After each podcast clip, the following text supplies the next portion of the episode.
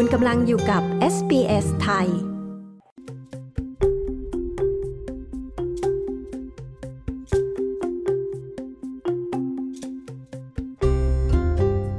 หาที่อยู่อาศัยของประชาชนยังคงลดลงอย่างต่อเนื่องทั่วประเทศโดยรายงานล่าสุดชี้ว่าเนื้อที่โดยเฉลี่ยของที่อยู่อาศัยในเขตนครหลวงต่างๆของออสเตรเลียลดลง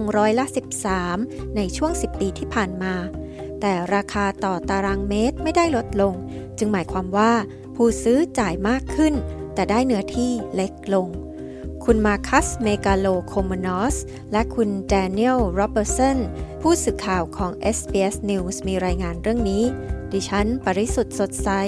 SBS ไทยเรียบเรียงและนำเสนอค่ะคุณอลิสไฮดาเจ็ตกำลังเช่าบ้านอยู่ในย่านชานเมืองที่แพงที่สุดแห่งหนึ่งในออสเตรเลียเธอบอกว่าเธอฝันที่จะมีบ้านสักหลังในย่าน Potts Point ทางตะวันออกของซิดนีย์ย่านที่เธอกำลังเช่าบ้านอยู่แต่ก็เหมือนกับหลายๆคนที่บ้านในย่านดังกล่าวมีราคาสูงจนเกินเอื้อม I've been renting in Potts Point for a while. I mean, I've lived in the area for almost 10 years and definitely been trying to pursue a property around the area as well. And then ฉันเช่าบ้านอยู่ที่ Potts Point มาระยะหนึ่งแล้วฉันอาศัยอยู่ที่นี่มา10 ปีแล้วและแน่นอนว่ากำลังพยายามหาอสังหาริมทรัพย์แถวชานเมืองทางตะวันออกแต่สถานการณ์ของตลาดไม่ค่อยดีนักฉันจึงคิดว่าควรจะรอดูไปก่อนคุณไฮดาเจ็ตกล่าวรายงานเกี่ยวกับความสามารถในการซื้อที่อยู่อาศัยฉบับล่าสุดของโดเมนแสดงให้เห็นว่าซิดนีย์เป็นเมืองที่แพงที่สุดเมื่อพิจารณาจากขนาดของเนื้อที่ที่อยู่อาศัยโดยมีราคาเฉลี่ยอยู่ที่ $2,400 ดอลลาร์ต่อตารางเมตรผู้ซื้อมีแนวโน้มที่จะจ่ายน้อยกว่าแต่ได้เนื้อที่มากกว่าในแอดิเลดบริสเบนและเพิร์ธโดยจ่ายแค่ประมาณครึ่งหนึ่งของราคาที่ต้องจ่ายสำหรับที่อยู่อาศัยในซิดนีย์และไม่ใช่แค่นครหลวงต่างๆของออสเตรเลียเท่านั้นที่ได้รับผลกระทบคุณนิโคล่าพาวหัวหน้าฝ่ายวิจัยและเศรษฐศาสตร์ของโดเมนอธิบายว่าMany people during the pandemic saw the regional areas as an option to do a tree or sea change. And when you have a look at the change in value that is received in a regional area compared to their respective capital city, it is deteriorated further in our regional markets. And that is because we have ในช่วงที่เกิดโควิดระบาดผู้คนมองว่าพื้นที่ส่วนภูมิภาคเป็นสถานที่สำหรับการย้ายจากในเมืองไปใช้ชีวิตแถบทะเลหรือภูเขาเมื่อพิจารณาความคุ้มค่าของราคาที่พักอาศัยในพื้นที่ส่วนภูมิภาคเปรียบเทียบกับในนครหลวงแล้วความคุ้มค่าที่ได้รับในตลาดส่วนภูมิภาคก็ลดลงด้วยเนื่องจากมีอุปสงค์ที่เพิ่มขึ้นในขณะที่ราคาที่คนเอื้อมถึงยังคงมีอยู่เมื่อเปรียบเทียบกับในนครหลวงต่างๆแต่สิ่งที่คุณได้รับและความคุ้มค่าได้เปลี่ยนไปอย่างมากในตลาดส่วนภูมิภาคคุณพาวจากโดเมนกล่าวสถิติที่แยกย่อยออกมาสำหรับรัฐและมณฑลต่างๆในรายงานดังกล่าวแสดงให้เห็นว่าในไตรมาสที่ผ่านมาการลดลงของราคาบ้านในซิดนีย์บริสเบนและแคนเบอราเกิดขึ้นด้วยความเร็วที่น้อยลงขณะที่เมลเบิร์นแอดิเลดและโฮบาร์ตนั้นทรงตัวเมืองที่มีราคาแพงกว่าเช่นซิดนีย์และแคนเบอรา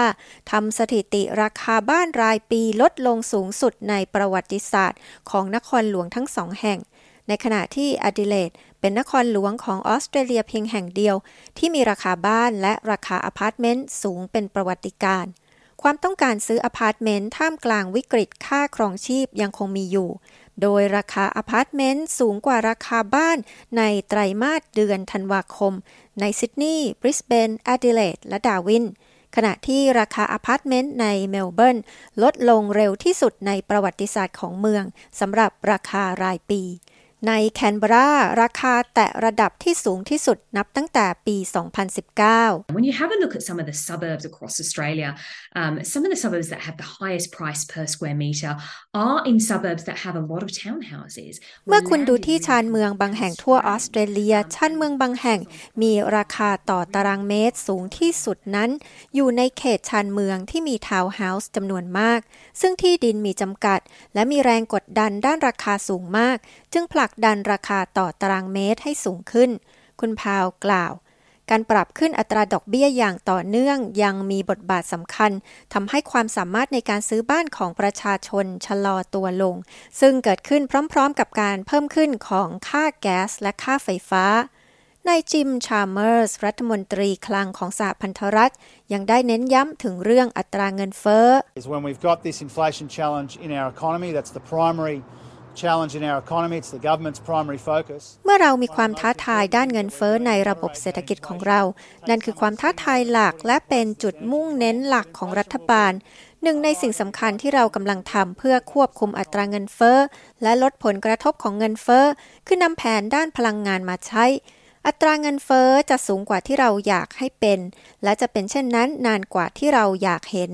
ซึ่งเรากล่าวเช่นนี้มาสักระยะแล้วนายชาร์เมอร์สรัฐมนตรีคลังของสหพันธรัฐกล่าวขณะที่มาตรการช่วยเหลือด้านราคาค่าพลังงานยังคงไม่ถูกนำมาบังคับใช้จนกว่าจะกลางปีนี้ผู้คนในออสเตรเลียก็จะต้องลดค่าใช้จ่ายในด้านอื่นๆหากต้องการมีที่อยู่อาศัยต่อไปต้องการฟังเรื่องราวน่าสนใจแบบนี้อีกใช่ไหมฟังได้ทาง Apple Podcast, Google Podcast, Spotify หรือที่อื่นๆที่คุณฟัง podcast ของคุณ